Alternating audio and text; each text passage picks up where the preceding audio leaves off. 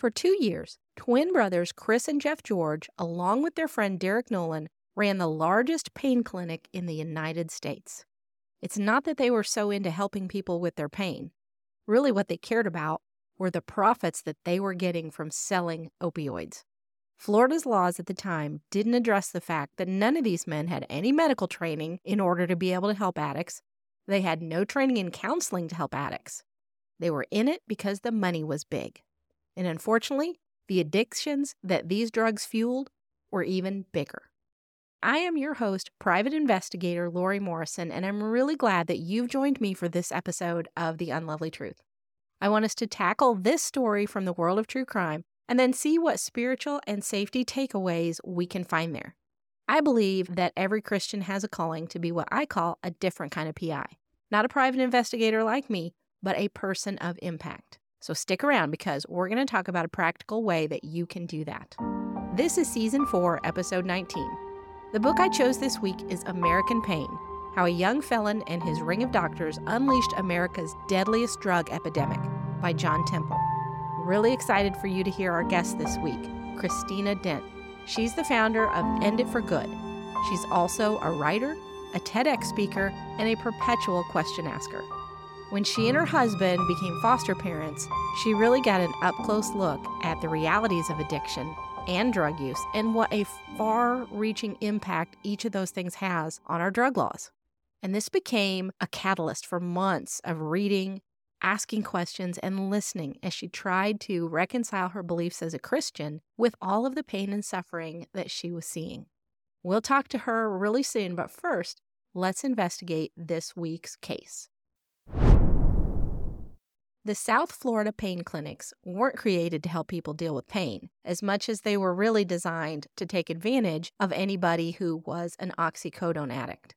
Like I said, Florida didn't regulate this industry very tightly, and the three men that we talked about took full advantage of that. But the F B I was keeping an eye on them. They had them under surveillance because prescription drug abuse was reaching epidemic proportions. Somebody needed to do something to address it. The trouble was, and really it still is, that we just can't all agree on what the right or best approach is. By twenty ten, more people were abusing pain pills than any illegal drug except marijuana.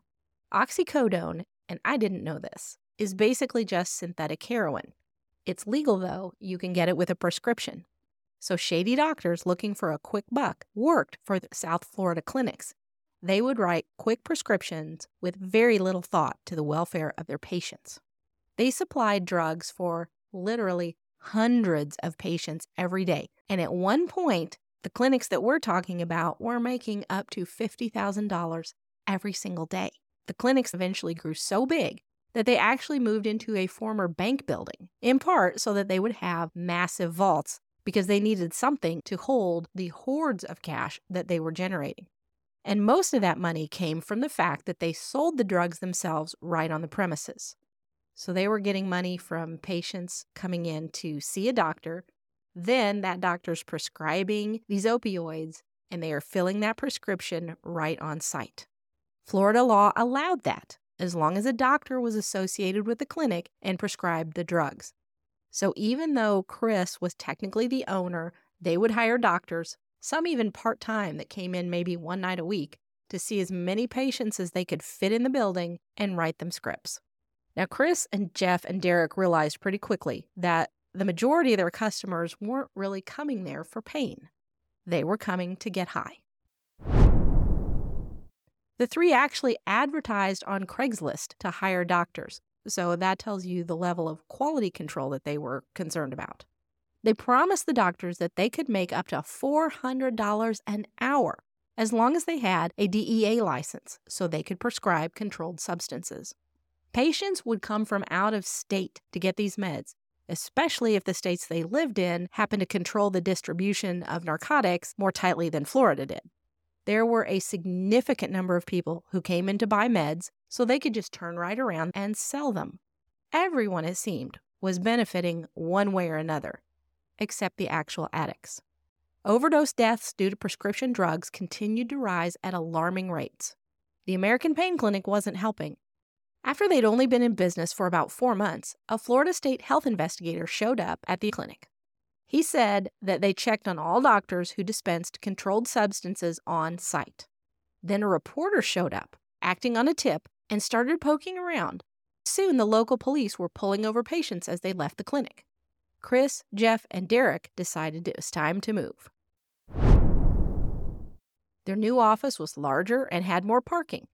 They decided that it was time to work more professionally so they could avoid the prodding of all these different authorities that were suddenly interested in what they were doing. And they just kept making more and more and more money.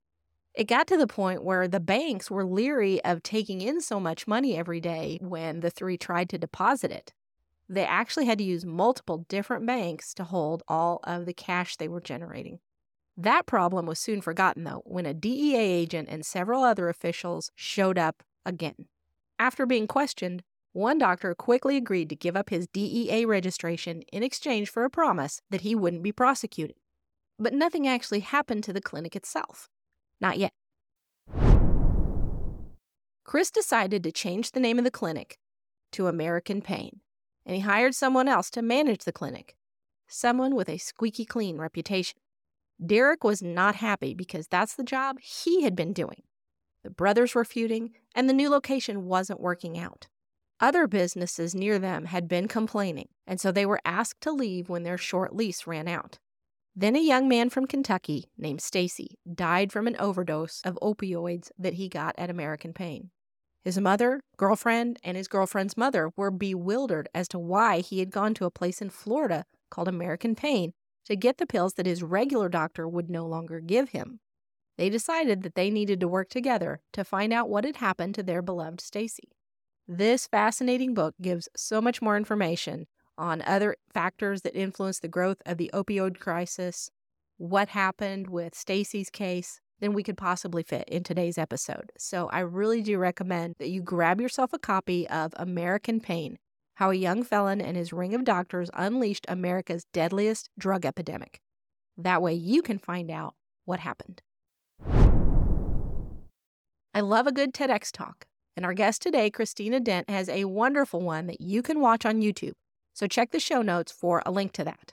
And this week's tip for how you can become a person of impact is so easy. Just have a conversation with someone about what you think about what my guest has to say about how to end the war on drugs for good. Then please let me know what you think. So let's hear from Christina, who founded End It for Good out of her desire to invite others to listen to the voices that are directly impacted by our drug laws. She hopes that more people will explore the root causes of drug-related harm, and then together we can consider a different approach. She's currently writing her own book on the research and experiences that changed her mind about the best path forward to help people thrive, even in a world where harmful drugs exist. Christina, thank you so much for taking time out of what I know is a very, very busy job to talk with us and help educate us today. Thanks for having me, Lori. I'm really just excited to be here and to have this conversation together. Well, when I heard about you and the work that you do, I listened to your TEDx speech, which was really, really good. And there's going to be a link in the show notes. I was so intrigued. So I went to your website, which is end it for good dot com. And I saw that you were offering a free infographic called Three Things You Need to Know About Drugs. So I made sure I got that. It's very eye-opening. I encourage everybody to go on the website and get that. And point number two really, really gels with one of the things I want to talk about today. And it says, criminalizing drugs fuels the opioid overdose epidemic. So give us a story from the work that you've done, the people you've worked with, that can really help us understand that better. Mm-hmm.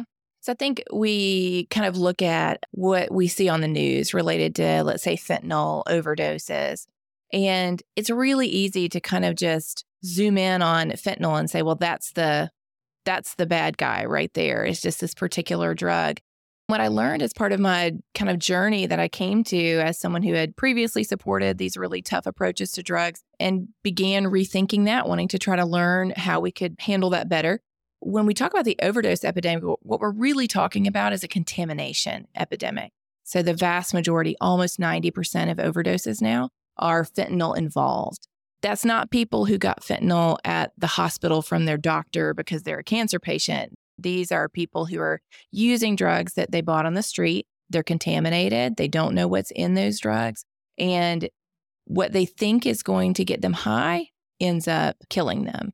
It could be for a variety of reasons. One person might use one drug and it just gets them high. Another person might use the exact same thing and it might be too much. Everybody's body chemistry is different.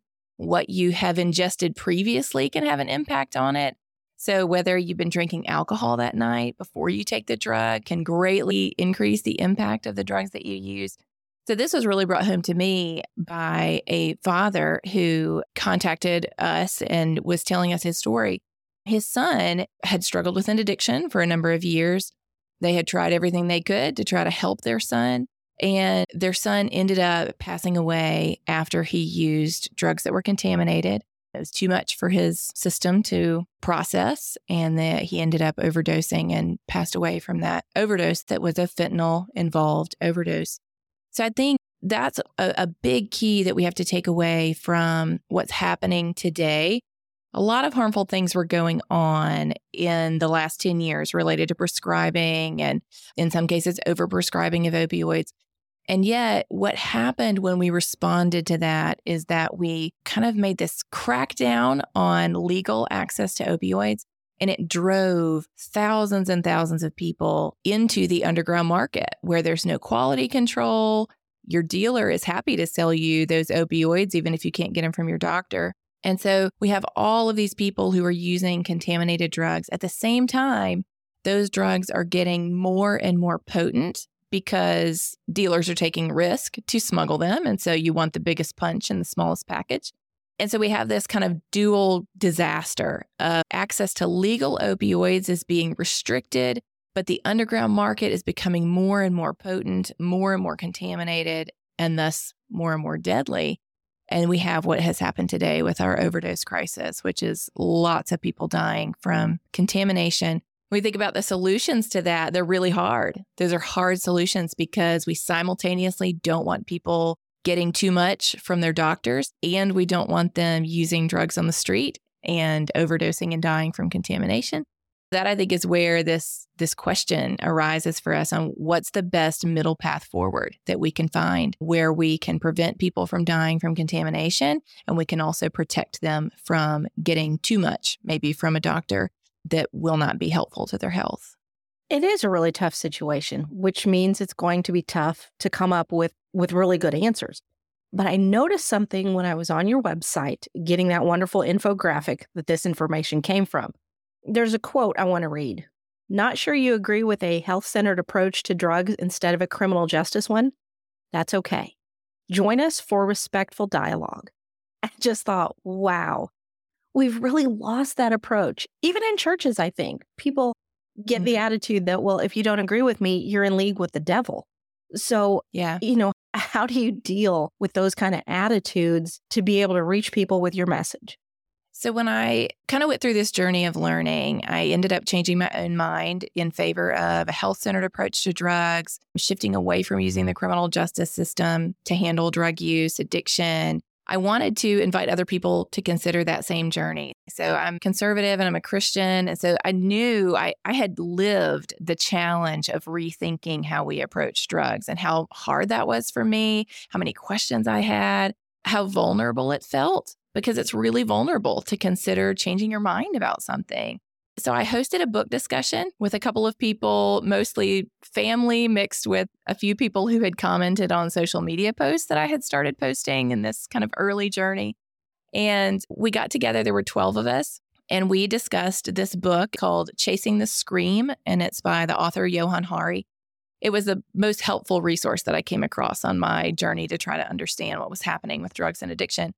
So we got together and we discussed this book. And the way that we did it was I didn't know enough at that point to be able to sort of lead something or do a presentation on something. And so we just gathered together and everybody got an opportunity to share what they thought about the ideas in the book. And it was really powerful. It was incredible to see. You know, I'm I'm born and raised in Jackson, Mississippi. I've lived here my whole life. And so that's where we were having this discussion. So we're kind of in the epicenter of Bible Belt. Uh, when you looked around the room, it was mostly conservative Christians who were there. And yet we were having this really respectful, interesting conversation about ideas that most of us had never considered before, moving away from prohibition towards legal regulation, towards a health-centered approach to addiction instead of arresting people. And it just felt like there's really something magical happening here, offering people a way to engage that allows them to end up wherever they end up. Maybe they come to the discussion and they decide, you know what, I I think what we have now is the best we're going to get, and that's what I want to continue to support. Maybe they say, you know, I could get on board with not arresting people who are using drugs, but I'm definitely not on board with changing anything related to how people access drugs. I feel like in some ways we I stumbled into this model, and we have continued that model today. So even though now we are a nonprofit, we have six team members, we do this full time, we have continued that model, hosting events all across the state where now I go and give a presentation, but it's a two-hour event and only thirty minutes of it is actually our content that we're presenting to people. The other hour and a half of that event, Lori, is people sharing their perspective, people who came to the event. So we will have maybe one hundred people in the room, and we'll pass a microphone around. Every single person who attends that event gets one minute to share what they think about the ideas we presented. And not everyone chooses to share, but a lot of people do. And so we're very clear. You can say that you disagree. You can say you agree. You can say you've never thought about it before and you don't know what you think. You can say that you think I'm crazy. As long as you say it respectfully, you can have whatever opinion you have, and yet we can have this really respectful, amazing dialogue and learn from each other. And in the evening, having our minds opened, having food for thought, and being able to continue that respectful dialogue afterwards. How amazing is that? Because it seems to me that there's a lot of denial about how widespread this problem is, especially in churches. I think we like to think that, well, nobody here has that problem. We live in a beautiful community. Nobody in our community has that problem. But that's just simply not true, is it? Every church, every community is struggling with this, whether they realize it or not. Somebody in their circle of influence is really having a hard time with this. How do we, as, you know, members of our own congregations, how do we start a dialogue like you've been able to do? Hmm. That's a good question. And I'm glad you brought that up, particularly how it impacts people in churches. That's close to my heart as a as a Christian also. It reminds me of a woman who contacted me, and she wanted to share, she had heard me speak on another podcast, and she wanted to share about their journey with their son who was using marijuana. She was scared that he was going to get arrested. Didn't want him using it anyway, just because it's not healthy for teenagers to be using, of course. And she was also a Christian. She was a homeschooling mom, also close to my heart. I was homeschooled kindergarten through high school. And it was really tragic to hear kind of just the the struggle of what do you do with this and how do you find community that will support you in it? Because so much of our wording and our responses about people who use drugs is very shame-based and very much that this is a bad person. So if you are a parent whose child is struggling, how do you not take that as people saying you failed as a parent? If you were a better parent, your loved one, your child would not be struggling. And that's just not true. If we want to find our way out of the addiction crisis that we're in, the way to do that is not to tell all the parents of all the people that they did everything wrong. I'm a parent. I'm doing all kinds of things wrong. I'm trying my best. And I kind of think, you know, maybe one of the most helpful things I can do for my sons is to just help them see that therapy is great. And if they need that at some point, that's totally fine. And I will not be offended, you know, if they're getting Amen. Whatever scars they have from their childhood, I'm sorry about. And please go find healing for them in, in helpful ways. A stat that I heard that was just so surprising to me, and I think is so relevant for what you're talking about related to the church, is that for people who have a loved one struggling with addiction, the average amount of time that passes before they tell anyone outside of their immediate family what's happening is seven years. So when you look around at your church... Okay, that shocks even me. It is shocking. But it makes sense. There is so much stigma surrounding addiction. And in many ways, you, we think about the way that that stigma impacts things like people's jobs, people's educational opportunities.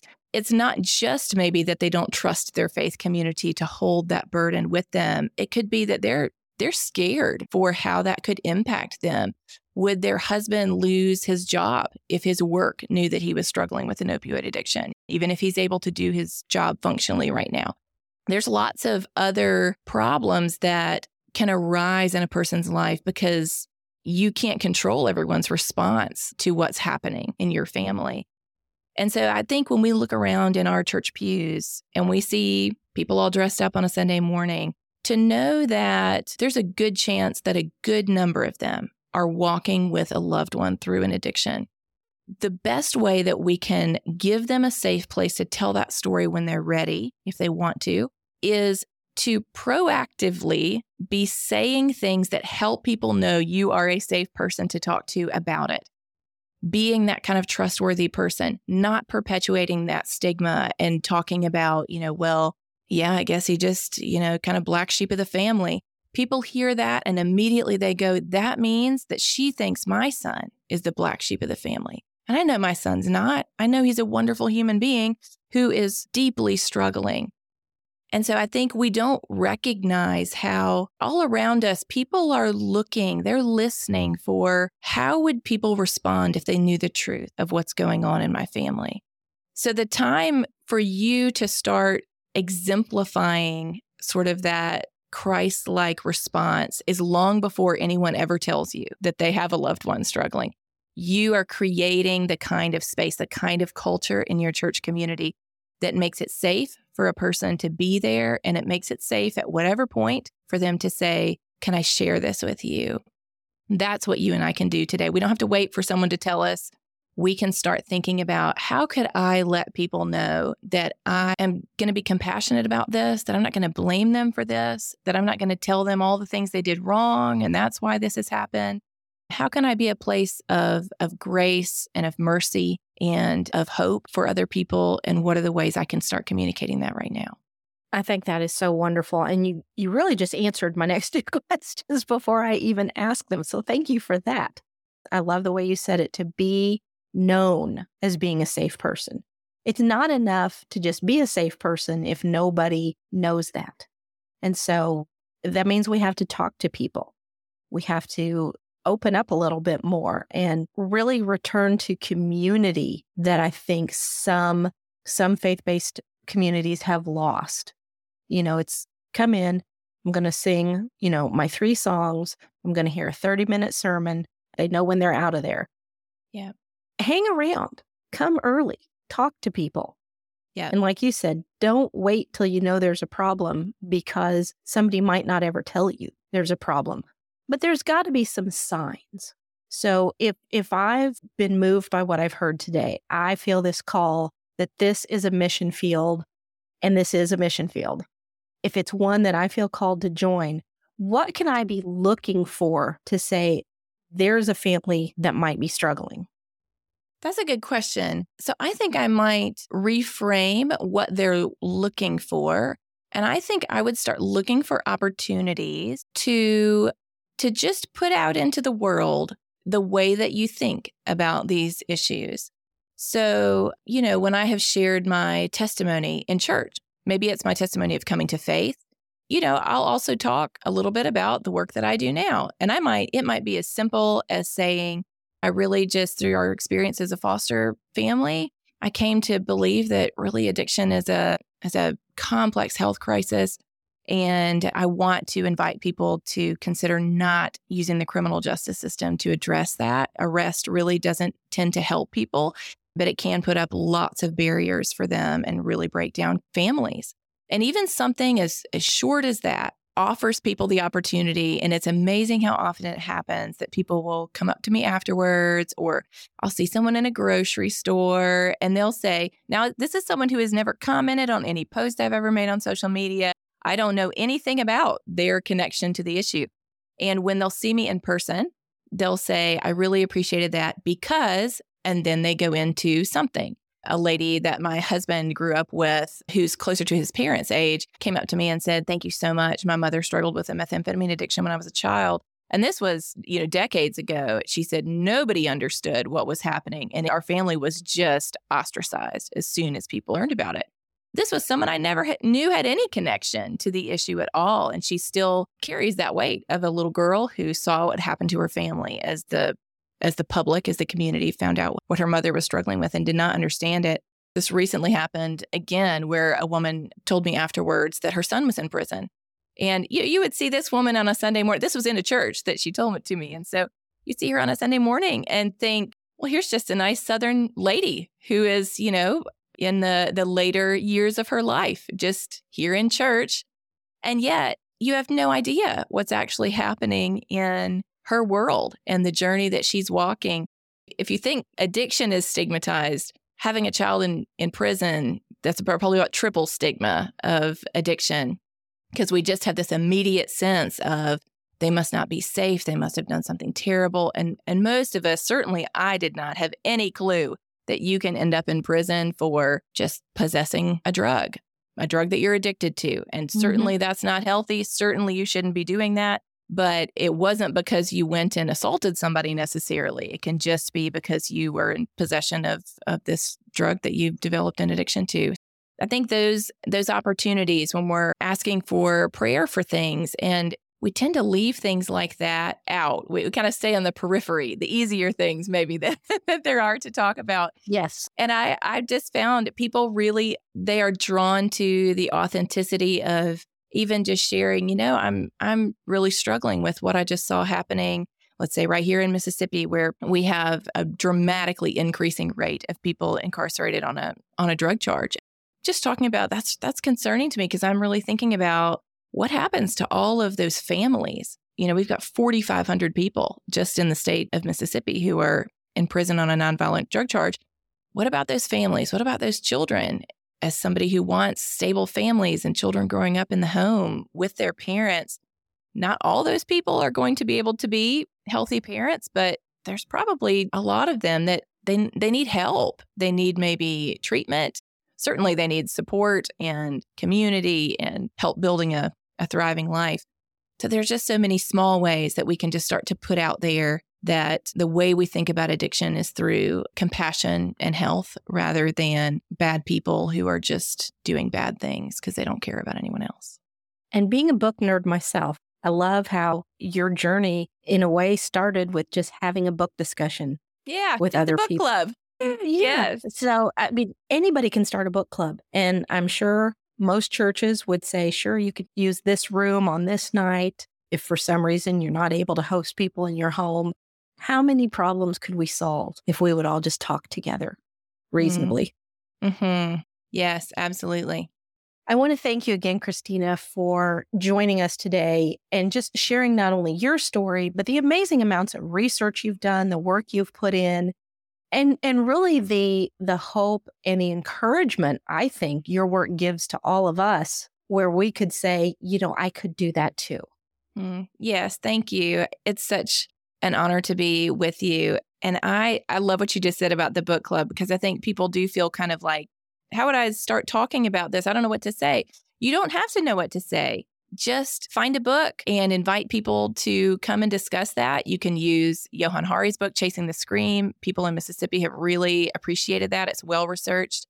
My own book is coming out this fall, which particularly will address kind of this issue related to faith and family values and all of these other pieces that maybe are not part of Chasing the Scream. There are great books out there, even if you just do a book that's solely on addiction, trying to understand addiction. Gabor Mate has a book called In the Realm of Hungry Ghosts that has been incredibly helpful for many people to understand the root causes of addiction and why some of our responses don't work. It's one thing to be frustrated because our responses don't work, but it's very eye-opening when you go, oh, now I understand why that doesn't work. And that's where you can find real solutions once you understand those root causes of harm and you can find the true path to healing. Thank you again, and all those wonderful resources you've mentioned. Check out the show notes. I will have links to all of that. So your work is amazing. I want to keep following you, and let me know when your book comes out this fall, and we may just have to have you back. Oh, I'd love it. Thank you, Lori. Thank you. The Bible verse that I want to talk about and explore this week is is really pretty dead on. And so let me read it to you. It's from the C E V, and it's First Peter five eight. Be sober-minded. Be watchful. Your adversary, the devil, prowls around like a roaring lion, seeking someone to devour. So let's talk about keeping ourselves sober in the sense of being clear-minded, because I think that concept really applies to each and every one of us. We don't like to think about this, but we do need to constantly remind ourselves that the enemy of our souls is actively seeking for ways that he can destroy us, like the lions that you see on the Discovery Channel. They don't chase after the strongest gazelle in the herd. They want to find one who is weak, who is apart from the support of the herd, and isn't able to notice the danger they are in until it is much too late. I want to remind everybody of something that I say a lot when I'm giving safety information to people. Criminals are looking for the easiest targets they can find. They don't want problems. They want to give you problems. We have to be watchful, like Scripture says, and that is very hard to do when our senses are dulled and we allow ourselves to be distracted. And yes, I said allowed ourselves, because we can learn to focus on what we really need to and block out all the rest, like service dogs do. I've put a link to a video of dogs being trained to ignore loud noises, toys, even snacks, so they can protect the person they're going to be caring for. And it kind of made me think, maybe we need the same training to become the best service people we can be. And just for fun, I've also put a link to a service dog in training who maybe we all look like at one time or another. If you liked this episode, be sure to check out some of my earlier ones. You'll want to hear from the amazing guests who gave me fantastic information. And you can also help someone else begin their journey as a different kind of P I, a person of impact. And you can do that by sharing this episode. If you've got an extra moment, subscribe to the podcast and give me a five-star rating with a nice review, and that will help even more people discover what we're talking about here at The Unlovely Truth. The Unlovely Truth is written and produced by me, Lori Morrison. Music is by Neil Cortex, and the artwork is by Shelby Highland. See you all next time.